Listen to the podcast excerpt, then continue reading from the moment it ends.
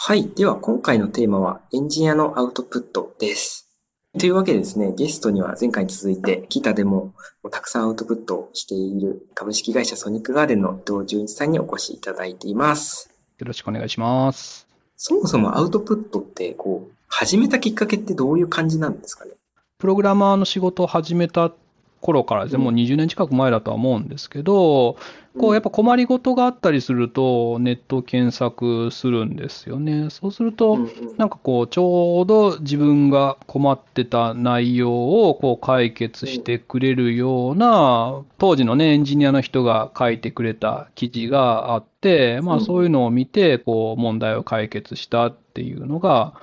まあ何度か経験があったんですよね。うん、まあでも、じゃあこれ誰かが書かないとやっぱこういう情報って出てこないよねってなって、うん、まあそうなるとこう、僕もね、ギブアンドテイクの精神でもらってばっかじゃダメだから、ま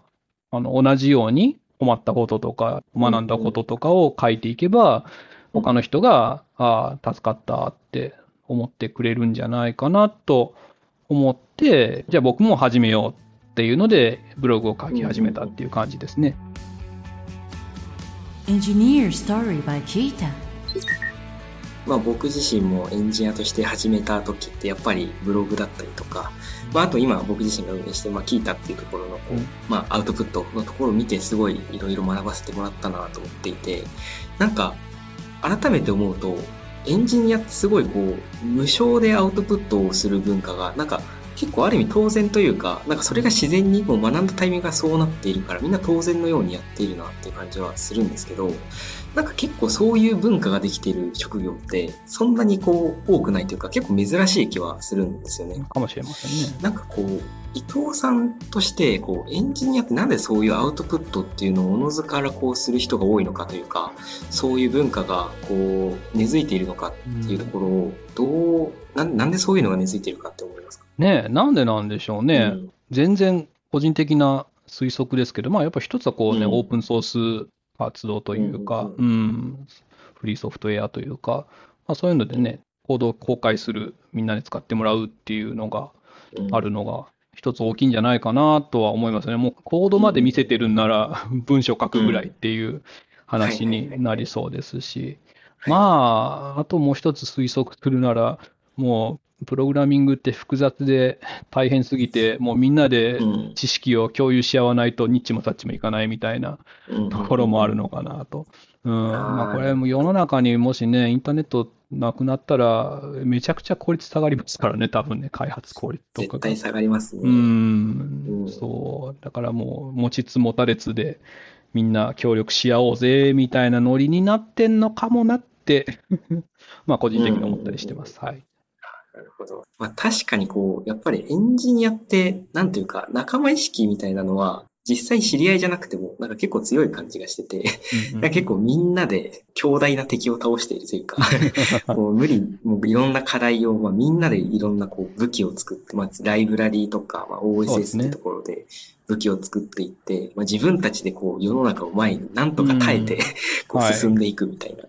まあ、そういうところで、まあ、ある意味で仲間意識みたいなのも強かったりするんですね。あるのかもしれませんね。そうですね。うん。うん、ちなみになんですけど、まあ、こう、もう今、純一さんはもう、こう、なんですかね、習慣的にアウトプットをずっとやってらっしゃると思うんですけど、はい、なんかまだアウトプットしてない人とかって、まあなんかそういうエンジニアの世界観とか文化っていうのをまあ知りつつも、アウトプット一歩目が踏み出せないみたいな人って結構多かったりする気がするんですよね。はいはいで、そういう時に、こう、一個アドバイスとして、アウトプットするときに、まあ、こう、気をつけていることとか、まあ、こだわっているところとか、そういうところがあればお伺いしたいんですけど、ああ。どういうところがありますか？そうですね。まあ、役に立ってほしい。自分の書いたものが役に立ってほしいなって思うんですよね。まあ、役に立ってほしいって思うということは、なんていうのかな、あまりこう、自分本位じゃなくて、えー、記事を読む人の側の気持ちとか視点とかに立って書いた方が、私はこれがいいと思うんです、ドーンってアウトプットするよりも、あなたこういうこと困ってませんか？きっとこういうの知りたいですよね。どう私書いてみましたよっていうふうにこう、アプローチした方が役に立ってもらいやすいんじゃないかなとは思ってるので、結構いつも客観的に読む側の視点を考えてるし、まあ、もっと言うと、えっと、ググって自分の記事が見つけられることからこうイメージしてますね。こうこういう人がこういう問題で困ってて、こんなキーワードでネットを検索して、はいはい、えー、まあ、上位5番目ぐらいに出てきた僕の記事にたどり着いて、えー、僕の記事を読んで、はい、ああ、それそれ、それが知りたかった、ありがとうって言ってもらえる、その一連の流れを頭の中でイメージしながら僕は記事書いてます。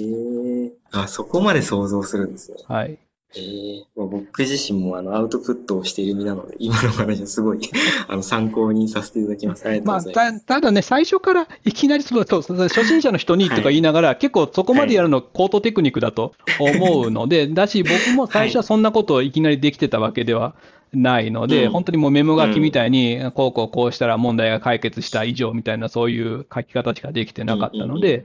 最終は、まあ、僕みたいなそういう書き方ができたらいいけど、初めのうちは、まあまあ気にせず、どんどんアウトプットしていこうぜって、そのうち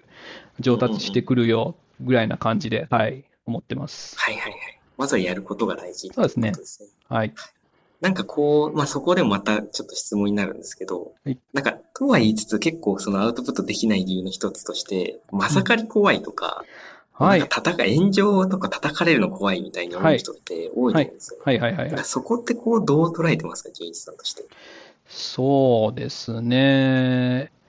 まあ、二パターンぐらい考え方があって、一つはバズった時、はい、自分の記事がめちゃくちゃたくさんの人に読まれた時っていうので、うん、まあ、いきなりそれがあるかどうかは別として、まあ、たくさん読まれたらですね、うん、絶対、嫌なことを言ってくる人が、あの、ポコポコ出てくるんですね。うん、もうこれはあの、僕は確率論だと思ってて、うん、あの、はい、そういう嫌なことを言う人が1000人に1人ぐらいしかいないって僕は勝手に想像してて、で、まあ、あん。まり人に読まれない記事だと、1000人に1人だと誰も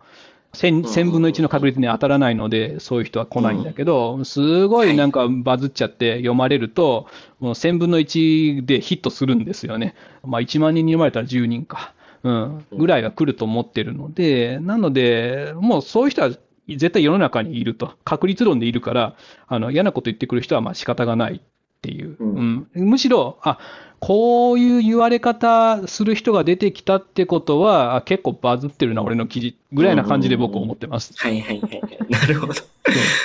なるほど。叩かれてるうちが花ってやつです、ね、そう、そんなイメージかもしれないですね。まあでもね、バズらなくてもまあコメントして、なんかまさかりっぽいコメント、まあ特に聞いたとかであれば、うん、うん、ちょっとね、それどうかと思いますよ的なコメントは入るとは思うんですよね。うん。うん、でもそういう場合は、基本、多分そういうこと言ってくる人って知り合いじゃないと思うんですよ、絶対。会ったこともないし、顔もわかんないし、本名もわかんないし、えー、まあ嫌なこと言って、ちょっとね、自分がむって思うようなこと言ってくる人って、まあ絶対知り合いとかじゃないパターンが多いと思うので、僕ね、ネット上でそういう人たちとがっぷり四つに組んで議論するっていうのはあんまりネットっていう媒体は向いてないだろうなって思ってて、うん、面と向かってね、こう、ちょっと、喫茶店でテーブル挟んでコーヒー飲みながら話すぐらいできたら、まだ分かり合えるかもしれないですけど、ネット上じゃ分かり合えないと思ってるので、そういう意味で言うと、あの、まあ、なんだろうな、そのコメントを見て、このコメント、自分にリスペクトがないなって感じたものは、もう、あまりこう、取り扱わないというか、まあ、一言で言うとちょっとスルーさせていただいたりとか、はい。そういうふうにしてるので、なんちゅうかな、あんまりこう、無理に、バズった時もそうだし、まあ、あの、バズってない記事にまたかりっぽいコメントが来た時もそうだけど、あまり真剣に受け止めすぎないというか、うん、まあ、一言言うとスルー力みたいになっちゃうかもしれないんですけど、で、あと、あるのは、10の良かったね、いいねよりも、1のネガティブコメントの方が答えるんですよ、大体。そうですね。うん、うん。うん、あ、これいいですね、すごく勉強になりましたっていう人が10人いても、1人、なんか、こんなこと言いやがって何も分かってねとかいうコメントの方がぐさってくるんだけど、うん、そういうふうに思った時も、もうすごく自分を客観的に見て、いや、ちょっと待てと。うん、これ、はい、あの、ぐさってくるけど、よく見ろ、コメント見ろ、あの、10褒めてくれてるだろうっていう。まあ、褒めてなくても、まあ、無言でも、その、キータで言うと LGTM がたくさんついてるとかいうのは無言の賛同だと思ってるので、うん、無言の賛同が100ついて、1のネガティブコメントが来たら、うん、いや、99はお前の味方だから1に惑わされるな、気を確かに持ってて、それはもう人間の気持ちとしてネガティブなものについ反応してしまうっていう、もう、もうそれは本能なんかわかんないですけど、うん、もうそういう人間の性質なので、もう客観的に自分を見て気にしないって。で、自分に言い聞かせてます。まさに今おっしゃってた通りだなと思ってて、やっぱりこう、いいものってみんなすごいいいって言わないけど、うん、嫌なものってすごい言うんですよね。ね これ嫌だとか、ね。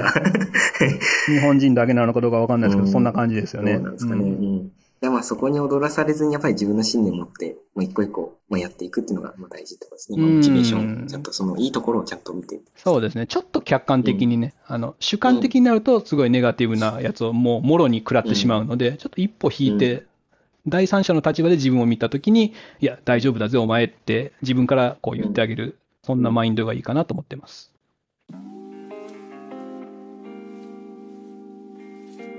あの、純一さん、こう、アウトプットっていうところを、あの、ずっとこうやってらっしゃると思うんですけど、はい、まあ、その中で、一個こう、なんですかね、ある意味でこう、いい体験というか、生まれてきた価値みたいなものって、まあ、あったりすると思うんですよね。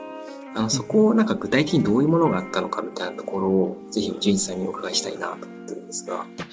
そうですね。まあでもあの、普通にこう記事を書いて、反響とかをまあちょこちょこチェックして、なんかこう、うん、助かったとか、ありがとうとか、うん、うん、すごくわかりやすかったです、みたいなのを見ると、まあ普通に、あ、よかったなと思いますね。もう、で、僕はまあそういう反響が一つ二つでもあれば、あ、書いてよかったんじゃないかなと、もう満足しちゃう人なので、まあそれだけで OK ですよと思うんですけど、まあでもね、あと大きなところで言えば、前回の放送でも挙げたんですけど、やっぱこう雑誌の人からね、なんか、寄稿しませんか？って声かけられたりとか、まあ、あと、登壇とかもね、やっぱ多分僕がそういうふうにアウトプットとかしてるので、ちょっとこのイベントでお話ししてもらえませんか？的なのが来たりもするので、そういうのもそうですね、面白い体験ですね。あとあるのが、まあちょっとね、これコロナが出てきちゃって、うん、最近は ここ数年はない、ないじゃないんですけど、やっぱこう勉強会とか行って、懇親会とか行くと、なんかこう、あ、伊藤さんだってなって、こう、記事読みましたみたいな話になるので、僕そんなあの、人と話すの上手じゃないんですけど、その、あの、向こうからこう、知ってますって言ってもらうと、こう、僕としてはこう、楽だなっていう、こっちから話振らなくても振ってもらえると、あの、やりやすいなっていうような、はい。そういうメリットはあるかなと思ってます。なるほど。まあ実際、そしたらこうアウトプットを通して、まあ新しいまあ仕事というか、こう執筆みたいなところの機会にもつながっていったりとか、うん、あとまあ実際こういろんな人に知ってもらうみたいなところのまあ機会にもつながっていったってことですね。うん、そうですね。うん。ありがとうございます。なんかそういう話があると、すごい、あの、こう、アウトプットやり続けるモチベーションにもつながっていったりするそうですね。コツコツやってれば、そのうちっていうね、なんかその、4割バッターじゃないけど、ね、うん、そんな、書いた記事がポンポコポンポコヒットってことはなくて、大体そんな反応、反響はないんだけど、続けるとそのうちポーンとこう、まぐりあたりみたいなんで、こう、バズったみたいなことがあるので、うん、まあ、気長に書くといいんじゃないですかねって、とは思ってます。はい。まあ、こう、今、気長にってお話あったじゃないですか。はい。なんかこう、アウトプットの、もう始めた人あるあるで、結構三日坊主になりがちみたいなところってあると思うんですよね。うんうんはい、なんか第一歩目はこう、なんとか自分でアウトプットまでしてみて、で、そこでこう、一個満足しちゃって、うん、それでもう終わっちゃうみたいな。はいはいはいはい、とか、まあやってたけどだんだんだんだんこう、頻度が減ってって止まっちゃうとか、そういうのよくあると思うんですけど、こう伊藤さんがこうずっとやり続けられている、こう秘訣というか、原動力みたいなところを、うん、あの、ぜひお伺いしたいなと思ってるんですけど。そうですね。そう、僕自身そうなんで続けてるのかって思うと、うん、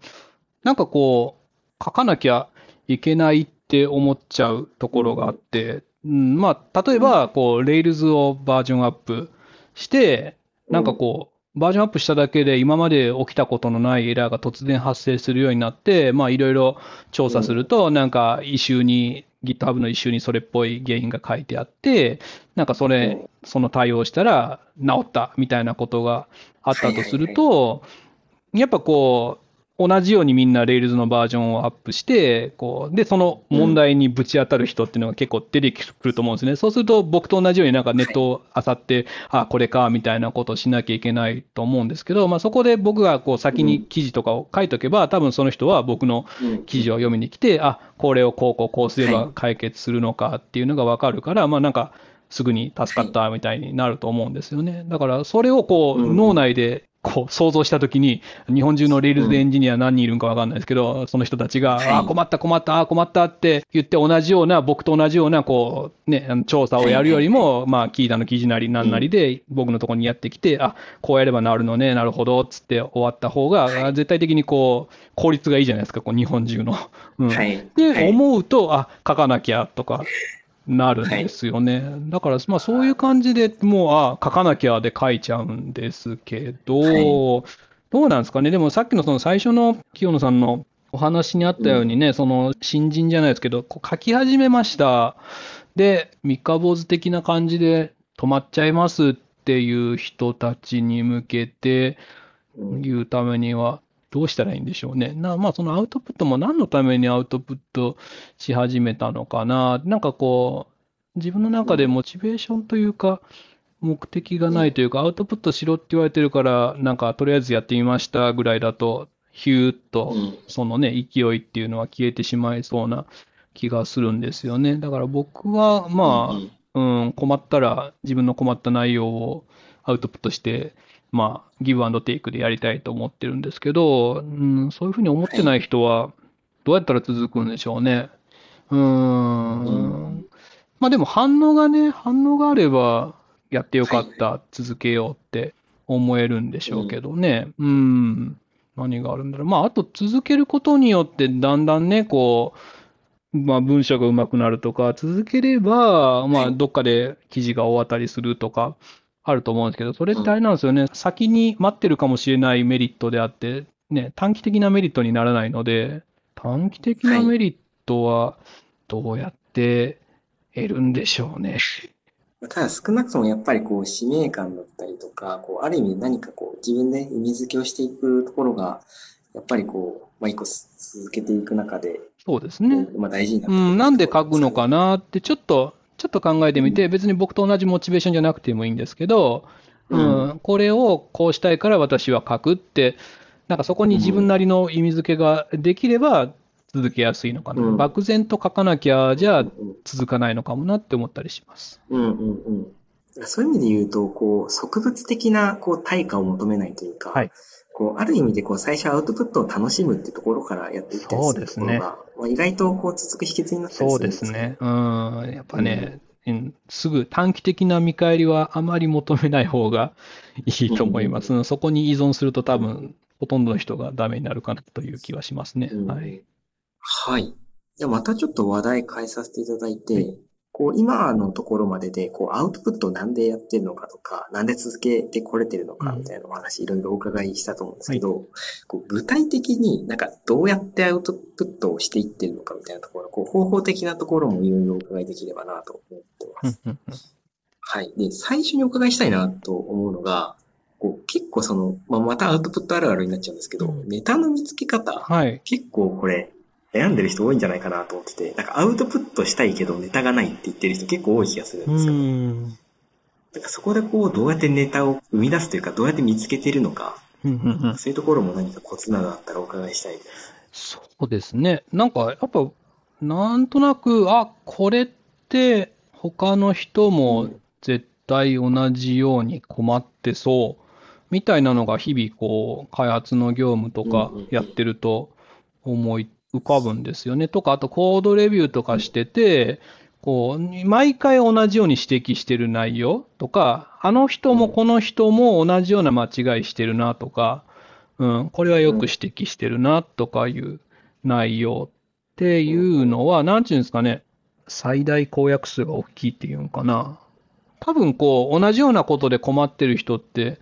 きっとたくさんいるだろうな、同じような疑問を持ってる人ってたくさんいるだろうなって思った内容っていうのは、まあなんか日々勉強なり業務してると思い浮かぶので、まあそれがネタになるんですよね。とか、まあみんな気になるだろうなっっていうと、例えばこう、出たばかりの技術書とか、うん、の感想を書くとかいうのも、なんか、あの技術書気になるわ、どんな内容なんかな、買おうかな、でもちょっと3000円だと高いしな、みたいなところに対して、こんな本でした、私はこう思いました、まあおすすめです、おすすめできません、みたいな話を書けば、他の人が、あ、そう。かそうか、じゃあ私に向いてるから買おうとか、まあ今回は見送ろうとか、あると思うので、うん、なんかね、その嗅覚。まあ僕は結構そういうのを見つけやすい人なんですけど、どうですかね、皆さんもそういうふうに考えて、こう、ああ、これだったら他の人も同じように困ってそうとかいうのがないかなと、まあその辺から見つけ考えて、うん、探していくといいような気はしてます。ちなみになんですけど、ネタをこう考えて、それを記事にするときって、なんかこれってもう誰か書いてるんじゃないかな、みたいなことって気にしたりします、はい気にしますね。僕の場合は。あ、するんです、ね、あの、というのも、え結局その、あるキーワードでググって、うん、で、僕の記事に来て、ありがとうって言ってもらう流れを一回意識するので、だから、キーワードで、同じキーワードでググるんですよね。で、もうすでに同じようなことを書いてる人がいたら、そこにプラスアルファ新しい情報を追加できるんでなければ、まあ別にあまり書く意味はないのかなって思って、うん、うん、じゃあいいかって思うときはありますね。結構そのアウトプットするときも、なんか自分のこう書けることなんて、まあみんな知ってることでしょうとか、もうすでに誰か書いてるでしょうって思うみたいなのもあるのかなと思ったので。うん、うん、ああ、そうですね。初心者の人っていうんかな、まあ聞いたとかで、まあ僕ちょこちょこ記事をチェックしてるんですけど、うん、なんかこう、この聞いた記事を読んで、その聞いた記事の通りにしたら、うまくいきましたっていうのは、まあ、聞いた記事をコピーしただけになっちゃうので、まあ、あまりメリットはないのかなとは、僕は思ってるんですけど、でも、でもそういう話ではなくて、なんかもうちょっとこう、抽象的に、うん、私しか体験してない内容とか、私しか感じてない感想っていうところにちょっと目を向けて記事を書くとオリジナリティが